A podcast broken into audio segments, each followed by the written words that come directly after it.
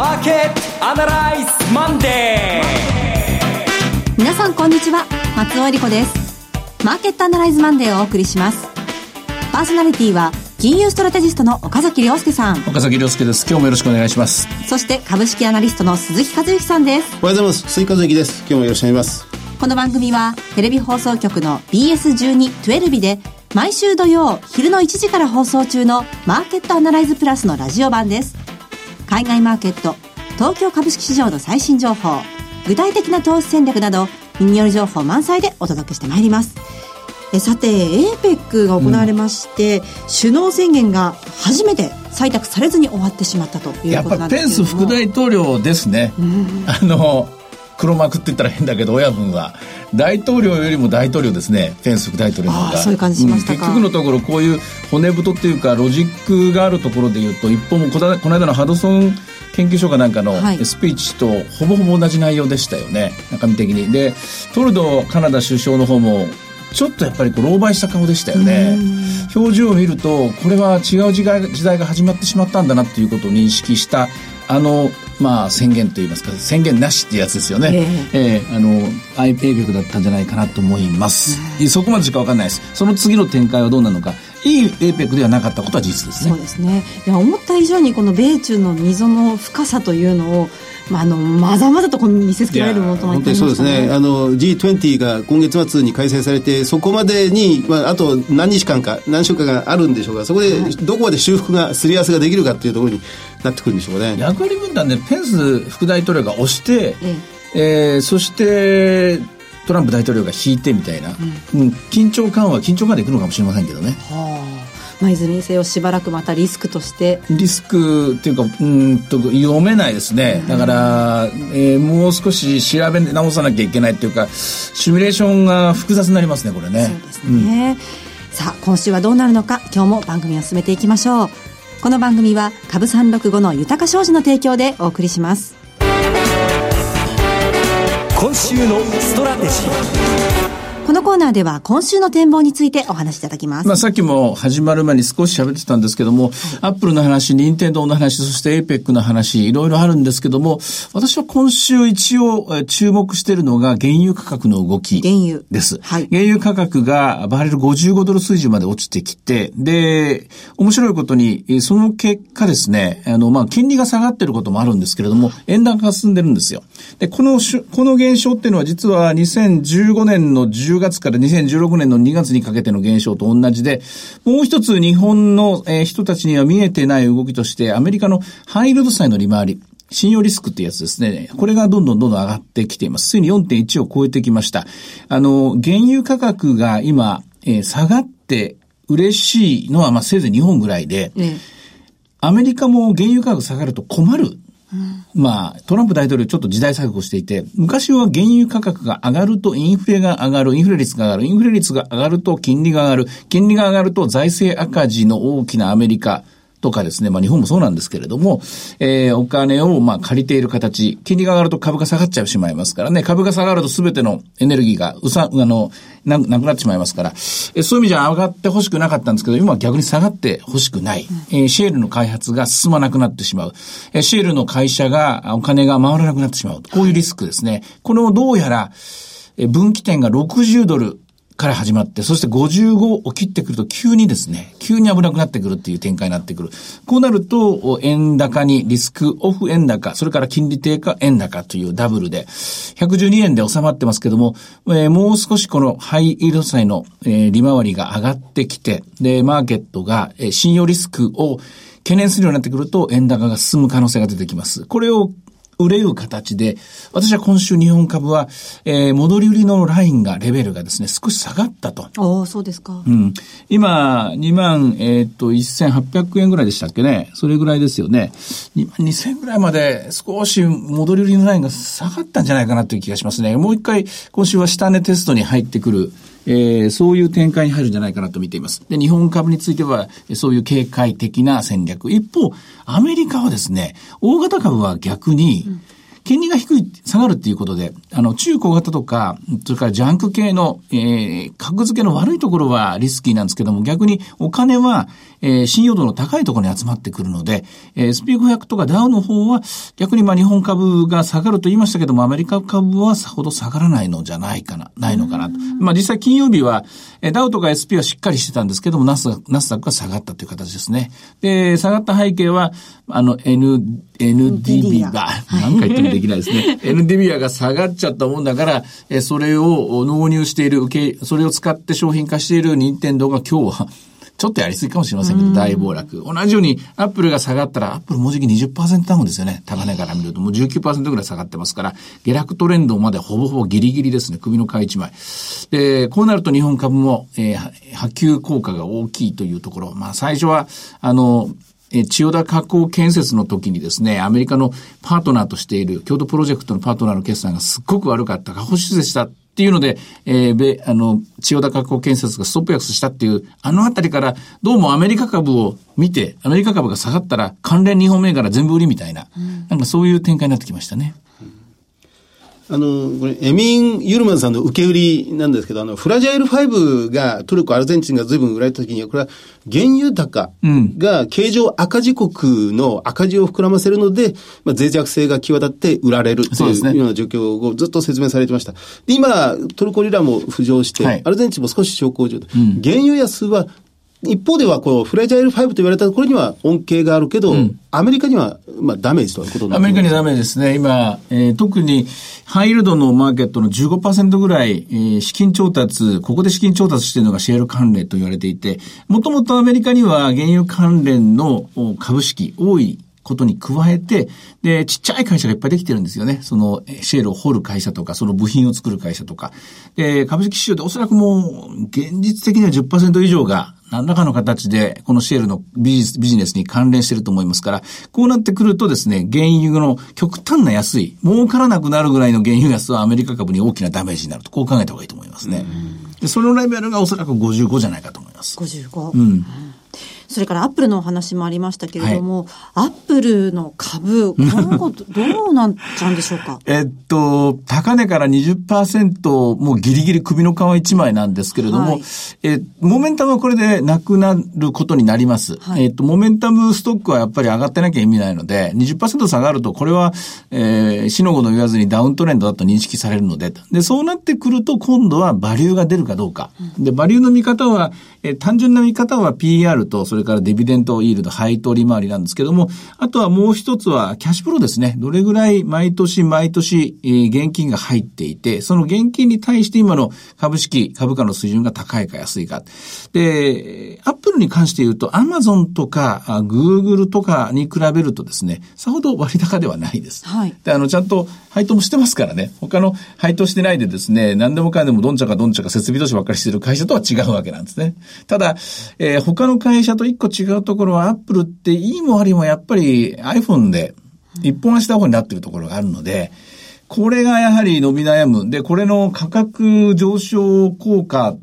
と数量の減少効果ですよね。掛け算したところの面積計算みたいなもんですけども、全体としてやっぱ減るのかなっていう、ここの懸念だと思いますね。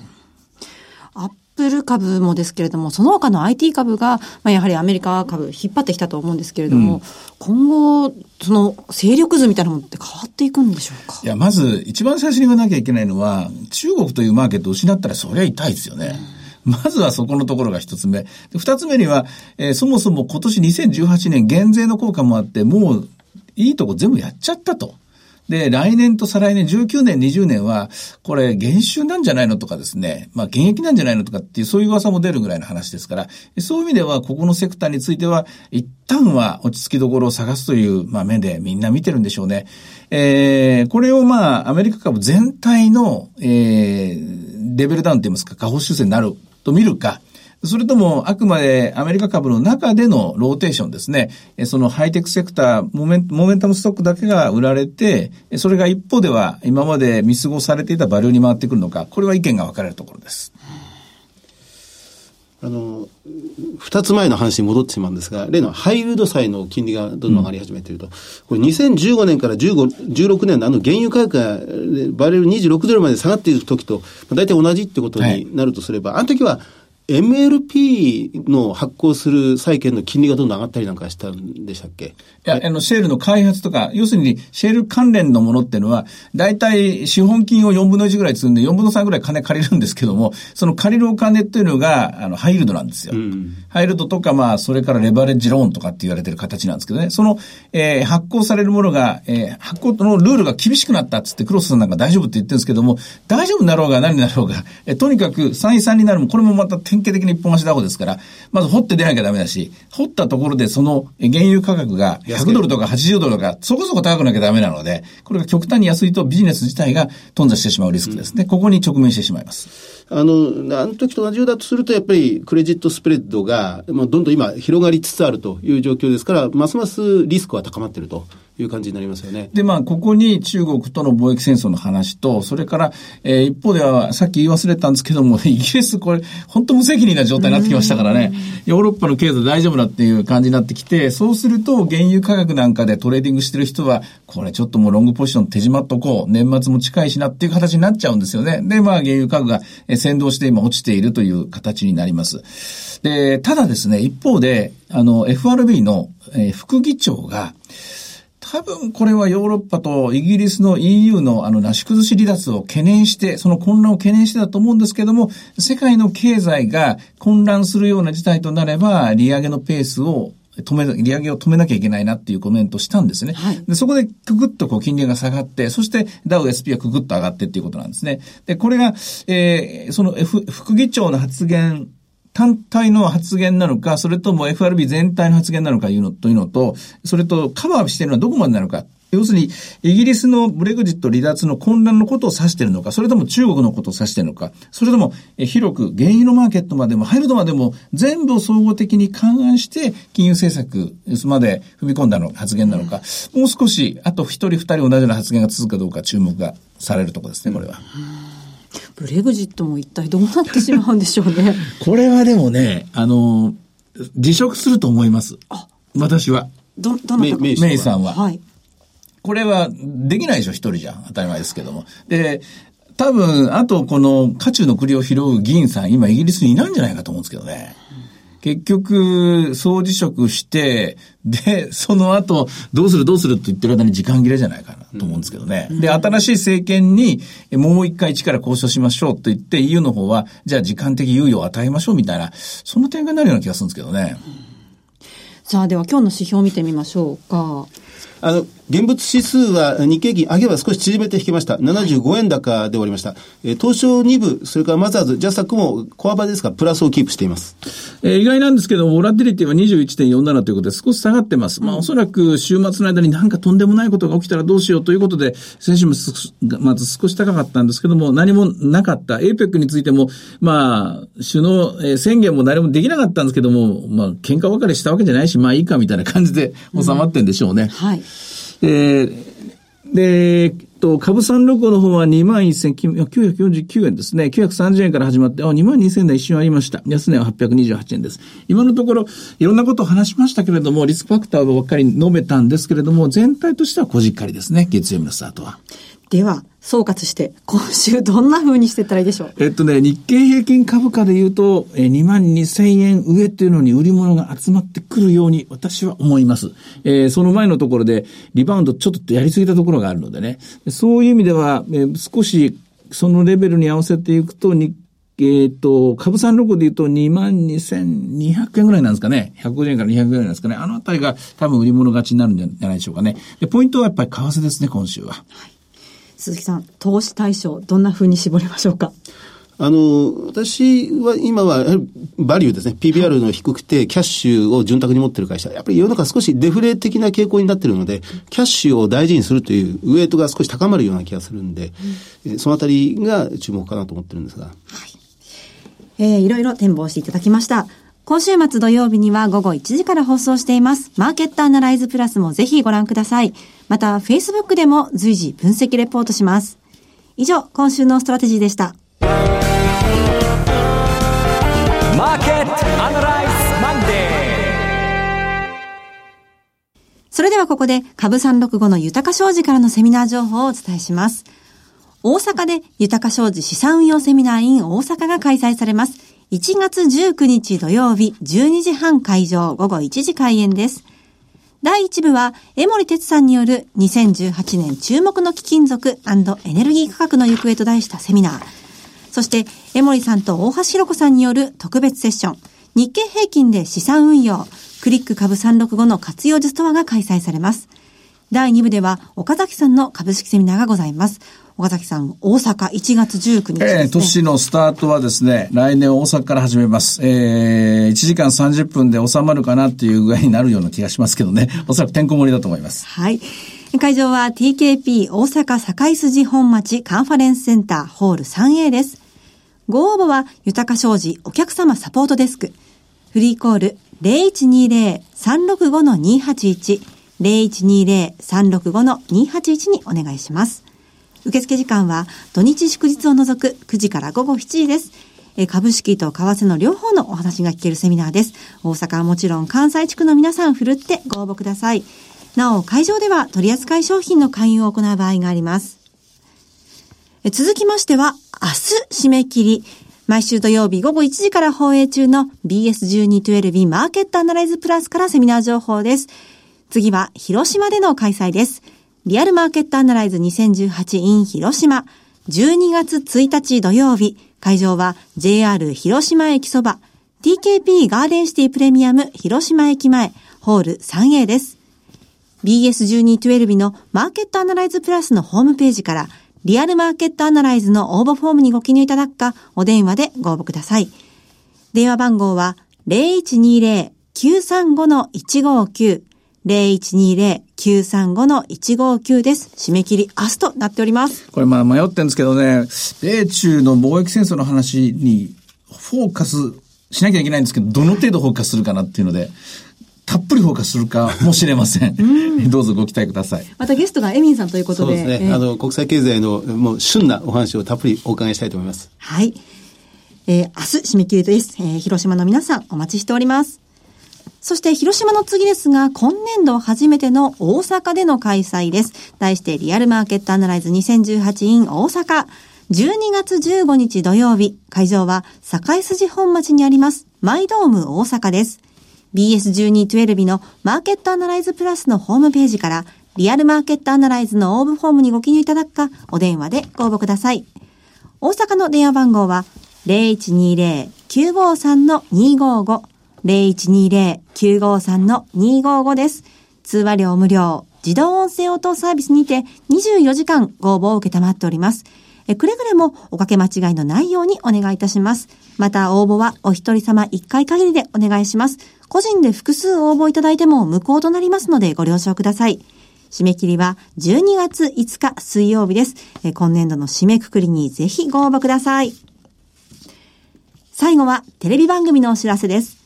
いつでも全国無料の放送局 BS1212 では月曜日から金曜日の夜8時から昭和を代表するあの大人気ホームドラマ時間ですよ第2シリーズを放送中です。下町と山の手が同居しているような東京五反田にある風呂や松の湯で繰り広げられる人間模様。笑って泣いて人の心と心の触れ合いを描きます。今週23日金曜日からは第3シリーズが放送開始となります。ぜひご覧ください。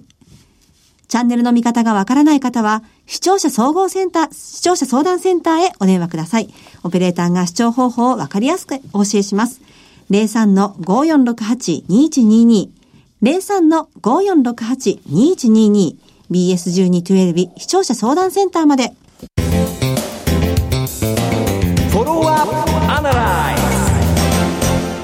鈴木さんの注目企業のお時間です。あの、今週は2銘柄持ってきたんですが、はいえっと、まず一つは、いすズ自動車ですね、7202。まあ、気になる銘柄ということで、あの、必ずしも自動車業界は、買いと自信を持って言えるようなうん環境ではないなという気はするんですが、ただ、その、いわゆる商用車と、その乗用車、はい。普通車、まあ、トヨタ、日産、ホンダと比べて、この商用車、トラック、バスというのは、似て非なるものなんですね。はい。あの、株価のトレンドも全然違いますし、そう、どこで売り上げを立てるかって、どういう人たちがそれ購入するかというところも全くこう区別されているるという状況で、今、乗用車、まあ、トヨタ、日産、ホンダが今、厳しい状況に置かれているのは、もうこれはもう皆さんご存知ですが、商用車の部分っていうのは、あの、それほどでもないんです。で、むしろ、そう、アジアやアフリカ、まあ、今、中東は少し荒っぽくなってるんですが、はい、まあ、ここの需要が、これから相当長年にわたって出ていくなというふうに考えられますので、いすずの今後の動きというのは非常に注目すべきじゃないかなと思うんです。あの、今年の8月にトヨタが資本提供を解消したんですね。はい。で、それまで長年 GE、GM と組んでいて、で、GM と手を切ってトヨタと組んで、で、6年間やったんですが、まあ、トヨタとも手を切ったと。今、いすずはどことも、世界のどことも手を組んでない状態なんです。おそらく誰かと手を組むに違いないと思うんですね。これからの、その EV であったり、その環境対応ということに関して言えば。だから、いすずの今後の展開というのが非常に興味深いなというのが、まず一つです。いいところに目をつけましたね。あの、とにかく今、輸送が、あの、ボトルネックを起こしてるんですよね。人が足りない。でも、運転手が足りないということはトラックも足りないはずなんですよ。で、トラックも足りないっていうのは、あの、ある程度大型化が欲しいはずなんですよ。そうですね。で、小型でちょこちょこやってるよりも、大きいので一回運んで、どうやってコストを下げるかっていうところに入ってますから、そういう意味では、いすずに目をつけたっていうのは、面白いなと思いますね。私も調べてみたいと思います。PBR が1.3倍ぐらいですね。うんはい、PER10 倍ぐらい。ROE が12%ありますから、まあ、一般会社ですね。それから、もう一つ、あの、さっきのキャッシュリッチカンパニーなんですが、小型株なんですが、NJS っていう、まあ、かつて日本上下水道と言われた NJS、うん、銘柄コード2325。えっ、と、これは上下水道、特に下水道のコンサルティングの会社で、はい、老朽化している下水が今、全国的に、地方自治体、今、それ特化用としてるんですが、やっぱりあの、この集中、ゲリラ豪雨の対策で、こう、冠水を防ぐっていうのが、今、全国的に求められてるみたいで、で、ここを今、急いで立て直すっていうのが、仕事が結構溢れてるみたいですね。はい、で、時価総額180億円という非常に小さな小型の会社なんですが、キャッシュを、現金を100億円以上持ってるんですよ。で、で、P、えっ、ー、と、ROE が9.3%ぐらい、PBR が1.05倍ぐらいですから、ほぼ、まあ、純資産ぐらいの株価水準ということで、配当利回り2.2%。NJS。あの、日本のこの国土強靭化計画のような流れの中でも、こういう銘柄が、意外とどっかで光り輝いていくんじゃないかなという気がしますね。売上はどれぐらいの会社なんですか？えっ、と、売上は通期で180億円ぐらいです。うんうんうん、えー、第三四半期の決算これで終わって、営業利益は、えー、160%増益。通期でも、まあ、110%ですが、2倍ぐらいに今増えてるということですね。立派な数字ですね、それは。まあ、完全無借金の会社です。うん、キャッシュを持ってる。そうですね。あの、まあ、まあ、デフレ、すぐさまデフレってことない。まあ、良い景気がついて、じわじわということかもしれませんが、これまでほどインフレよりも少しデフレ的な祝祭の方が強まっていくのかなという感じがしますね。なんでデフレから脱却できない？なんですぐにインフレ率が上がらないかっていうのは、あの、極めてこれ経済学的なテーマなのかもしれないんですよ。つまり、そんだけすっごい余裕がある国なんですよね。